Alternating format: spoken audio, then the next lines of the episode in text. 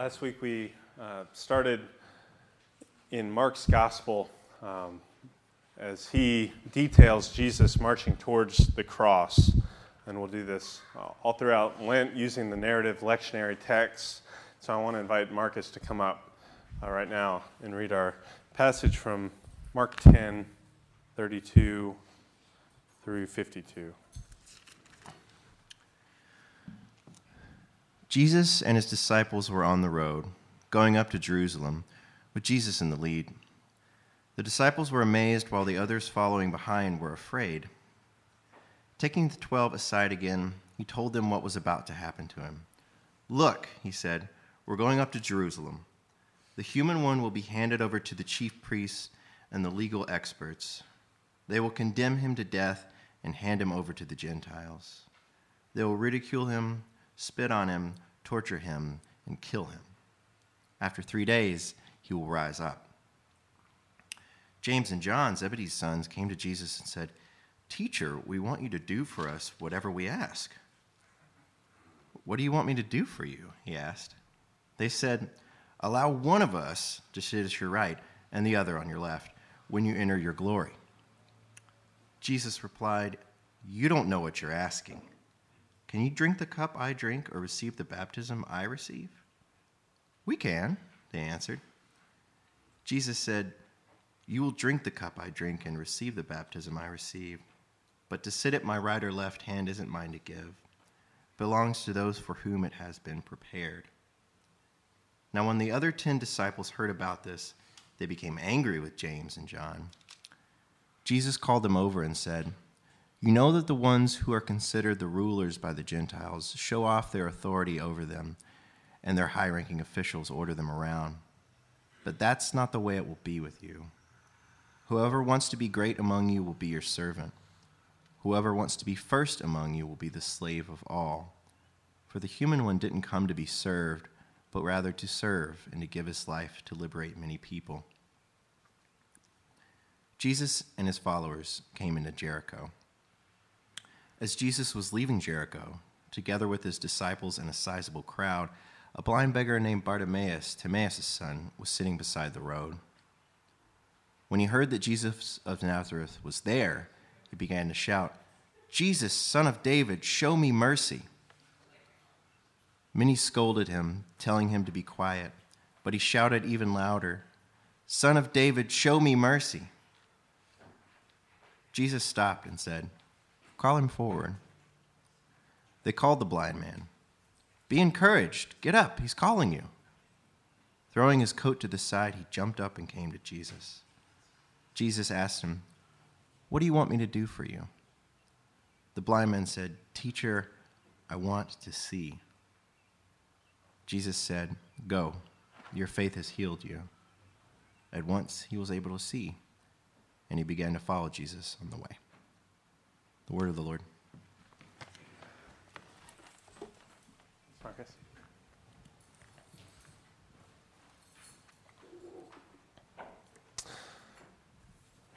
I remember when I was a kid, I would do this thing when I was waiting for something.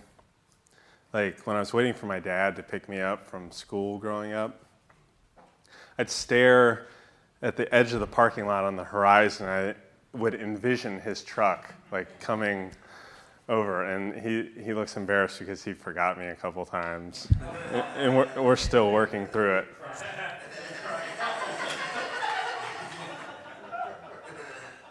I would wait and I'd wait, and my vision would be towards that horizon, and, and I, w- I would do this thing. I still, I still do this thing, not waiting for him, because I realize he won't show up. Uh, but I, I, I, would, I would try to predict when when he would come, I'd, say, I'd start counting down uh, from 300, 299, 298. And then I get close to the end, and I, would, I, I wouldn't want to be wrong, so I, would go into fractions one and a half, one and a quarter. Or when I got a little older, I, I'd prepare for standardized tests. I'd try to imagine what was going to be on them, what they were going to be like. I'd even kind of visualize that, that Scantron how it was laid out and, how many times I was going to just bubble in C because if you don't know, you just do C. Or I'd visualize the opening day of spring baseball practice. You, you, you, could envision that ball snapping out of the pitcher's hand, and, and you'd look for the seams to either make a little hole, and that was a curveball, and you had to wait, or otherwise you had to just start swinging, almost close your eyes and hit it. And maybe, maybe, maybe it was, uh, I, when I was like flashing back, I was also thinking of, of um, other ways when you were a kid you would envision life. And, and the, the thing that got me laughing was I started to remember playing MASH. Do you guys remember that game? And that is like the silliest way to envision life. If you're not familiar, MASH stands for a mansion, apartment, a what? Shack, or house, right?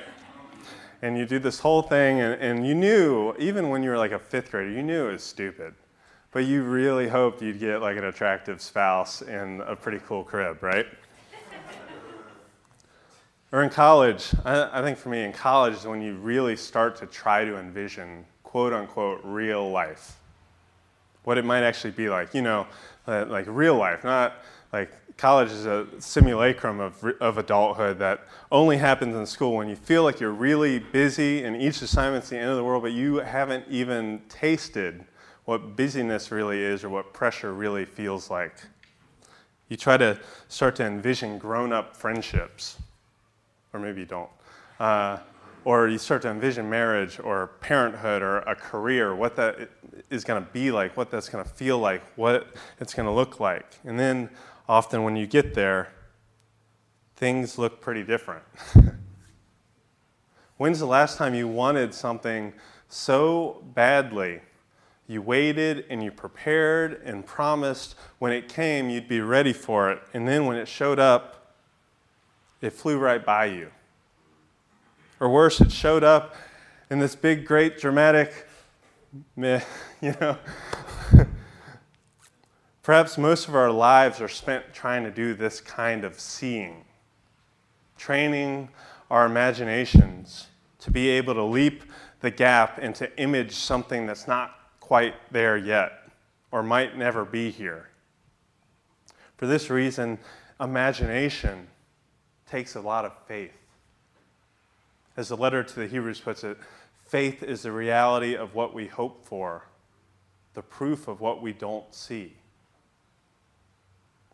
So last week we met Jesus on the road in Mark's gospel, having just encountered a young man. This young man's identity shifted even just during the passage. First, all we know about him, and, and, and this is a good exercise when you're reading the Bible, especially when you think you know the Bible, is is try to focus and suspend what you think you know and say, what do I actually know from what I'm reading? So when we first met him, he was a curious man. Then he was a devout man. Then we find out he's actually a rich man. And then he's a sad man. Like that's how that's the arc of his character. Exit stage left. As the audience, our vision of the man gets altered as surely as his own imagination for what Jesus might offer him changes. Infinite riches of eternal life via downward mobility and poverty. His disciples aren't sad, they're shocked by this. Impossible, they say. No camel can pass through a needle's eye, it just can't happen. If you want sacrifice, well, We've left everything to follow you. We should be that yardstick. And Jesus seems to kind of affirm their vision.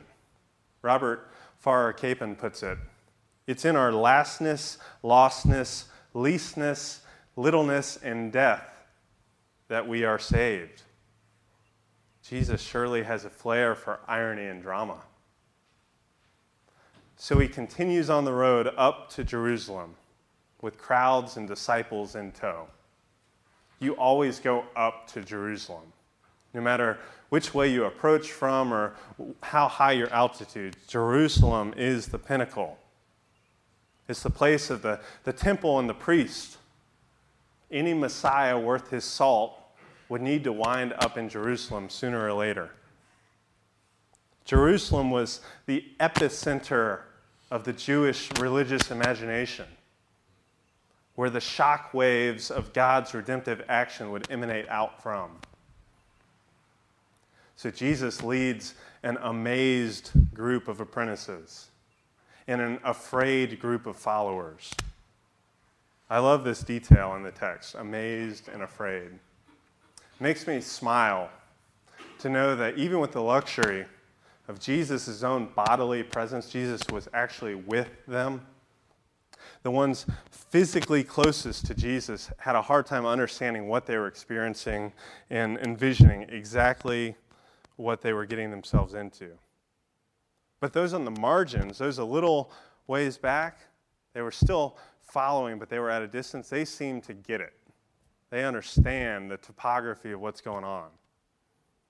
They see and they feel just how much conflict might be involved if Jesus actually is the Messiah. And if God is actually coming through to claim what is rightfully His. This is incendiary stuff. This is the stuff that might get someone killed, and I think the crowd knows that. I remember a, a pastor friend of mine um, told me about this couple that he developed a really dear and honest friendship with. They're, they're really smart and kind and vocal agnostics. They're not necessarily hostile to God or Christians per se. They hung out with this pastor friend of mine and they knew it. He wasn't tricking them.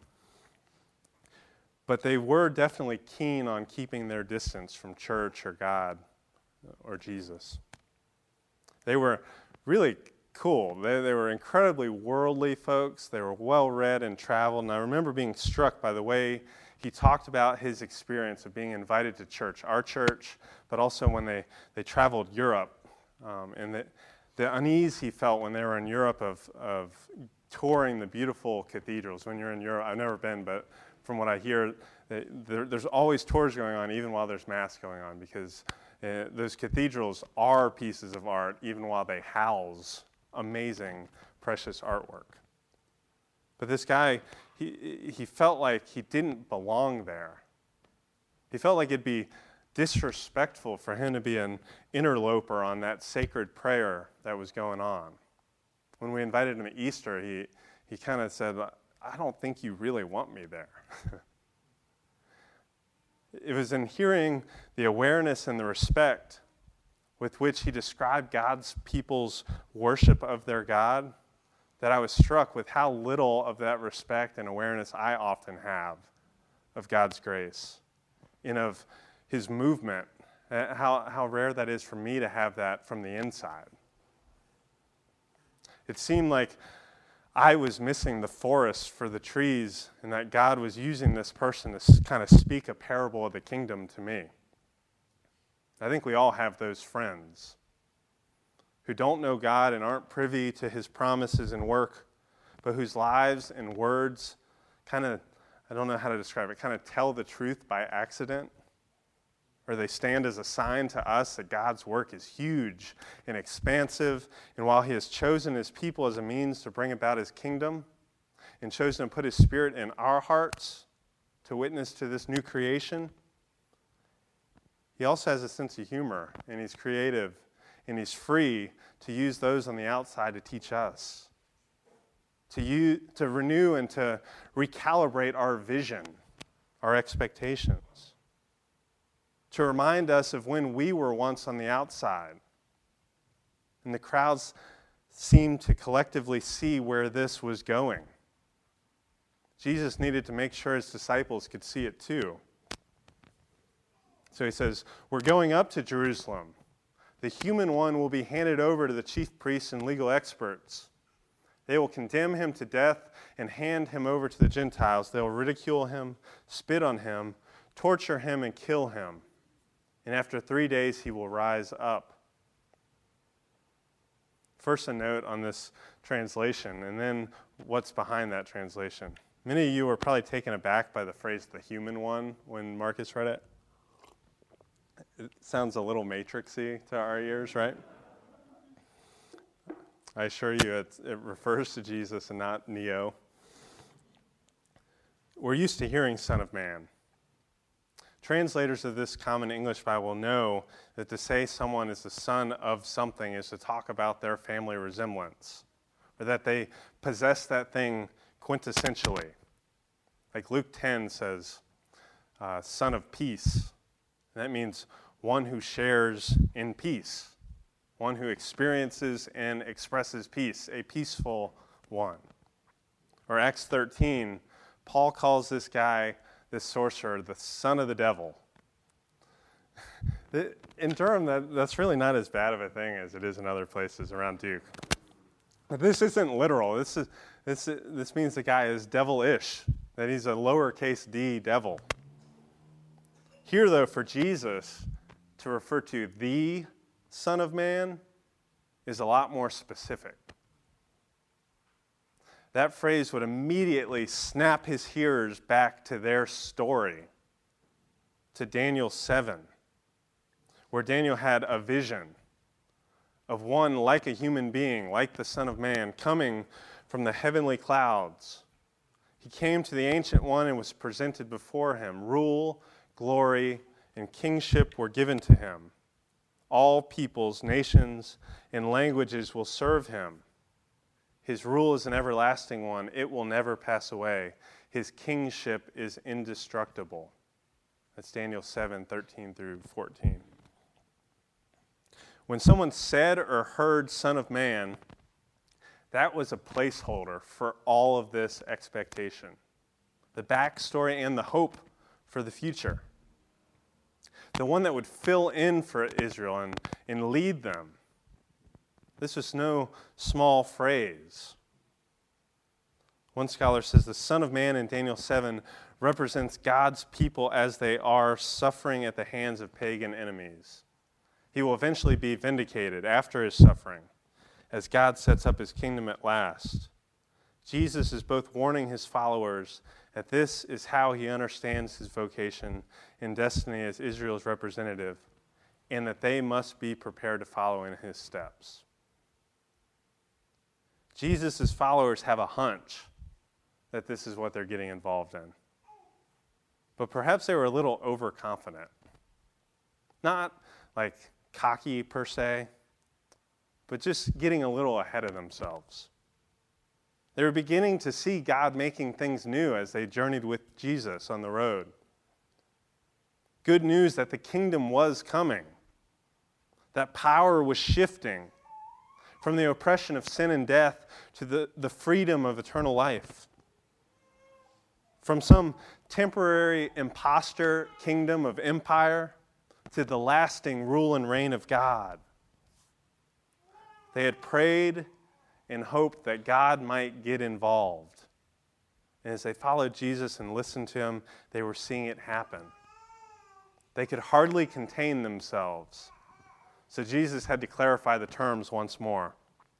For the third time in, in the previous two chapters, Jesus predicts his trial and suffering. These are awful verbs when you're explaining victory, to, political victory to someone handed over, condemned by the church, condemned by the state. There was no separation of church and state for his condemnation. He was ridiculed, he was spit on, tortured, and killed. But it seems that the disciples only listened to the last part.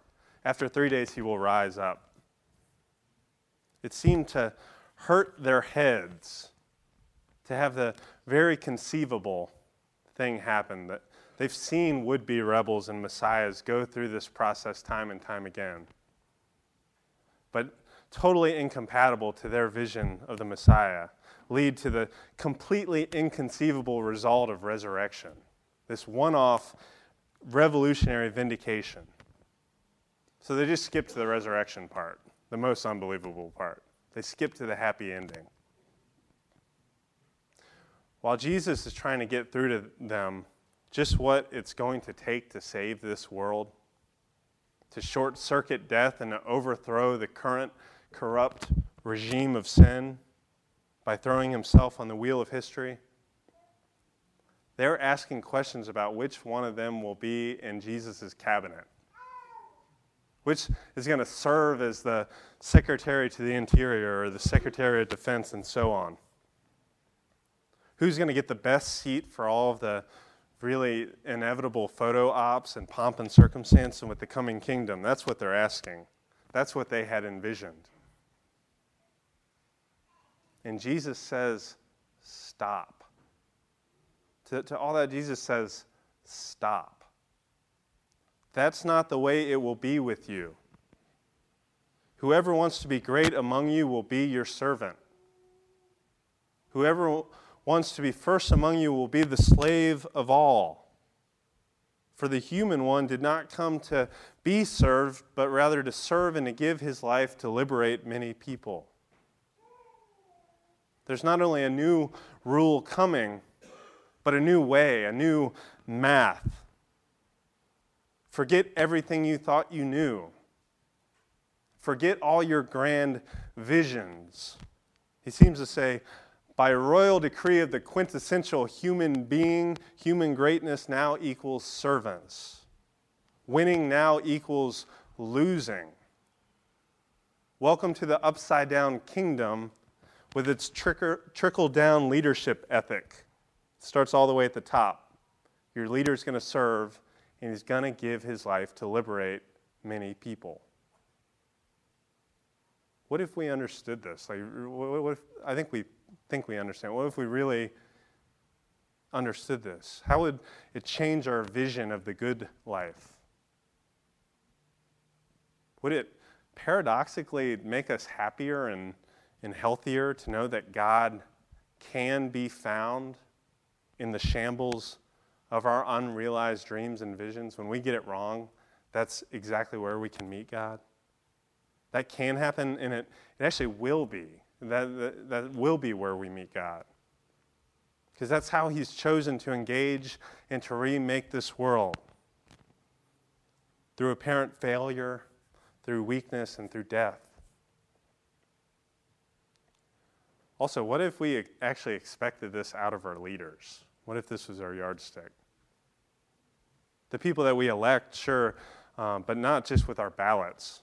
The people that we throw our hats in with who we choose to work for, even when the money is not that great, or what we might expose our families to.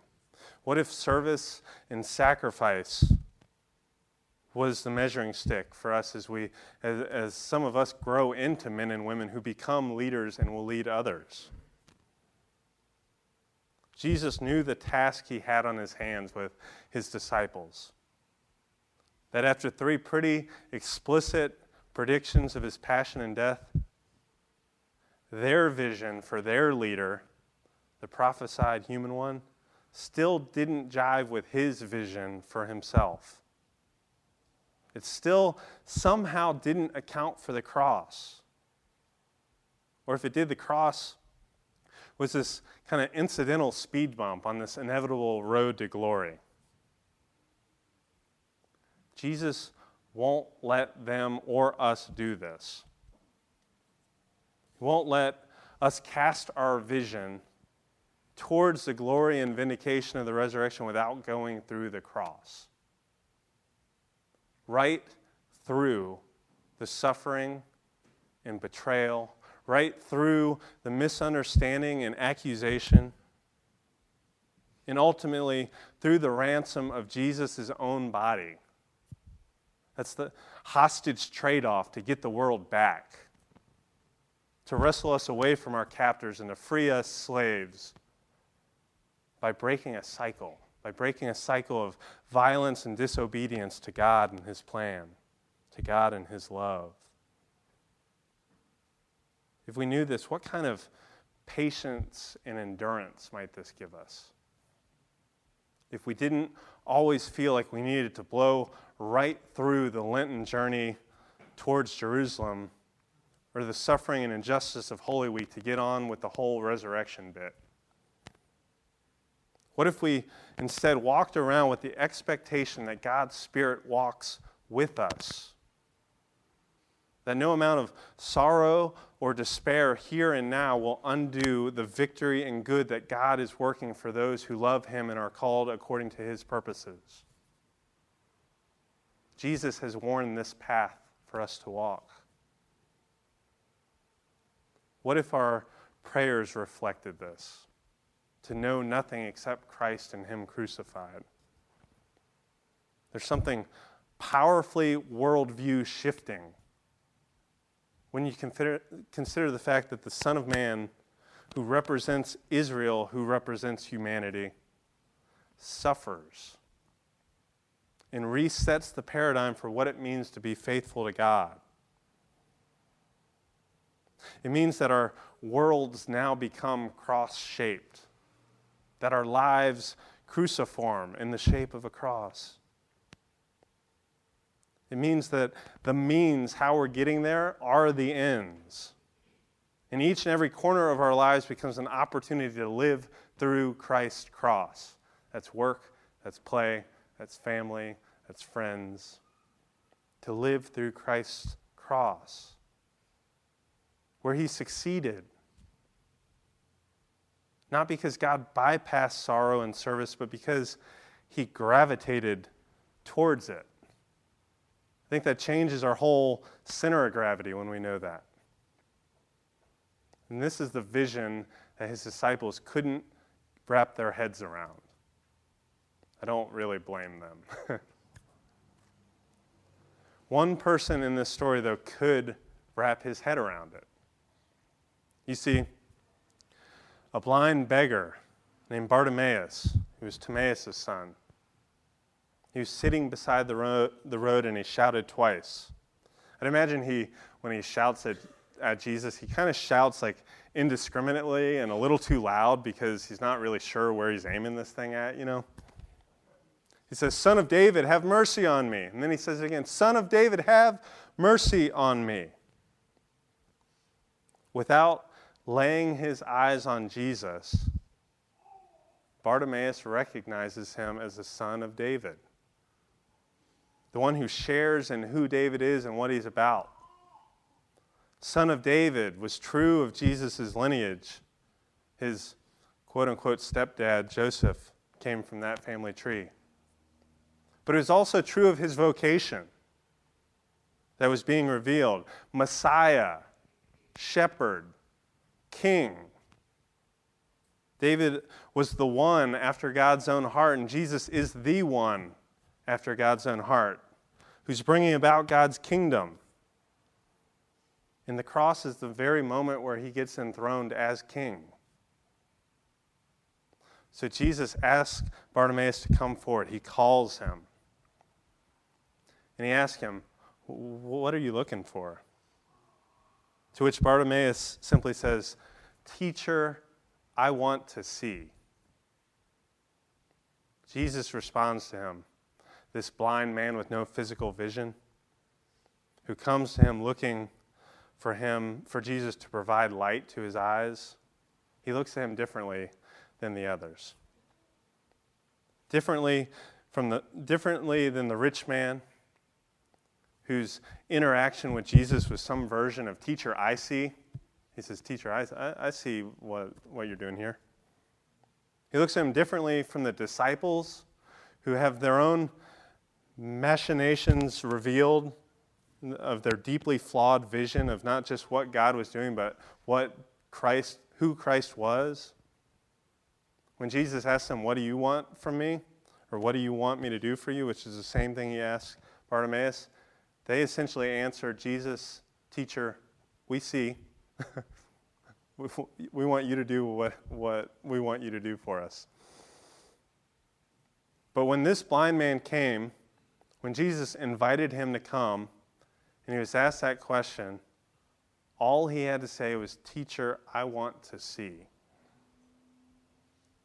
Jesus then tells him that his faith has made him well, and he sends him he sends him into his life and into this world.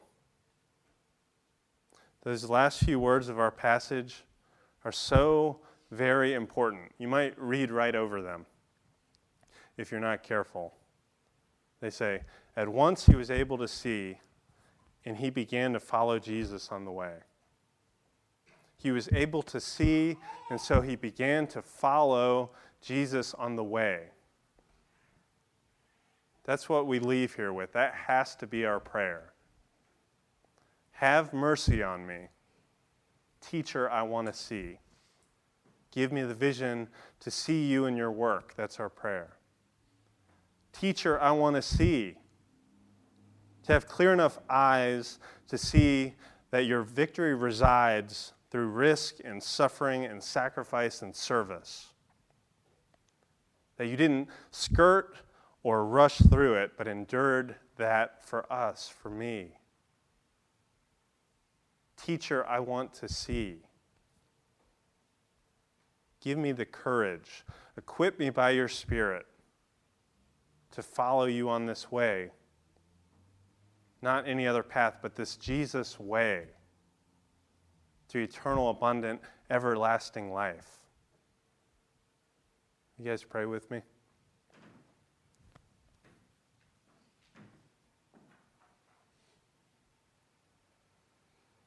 Lord Jesus, we want to see. We want to see you. We want to see what you're doing and how you're working. We want you to, to just let us see the ways that your kingdom is popping up all around us, the ways that parts of our lives just don't equate with that coming kingdom, and, and the things that need to fall aside. Take these scales off of our eyes. Teacher, we want to see the ways that your way challenges us,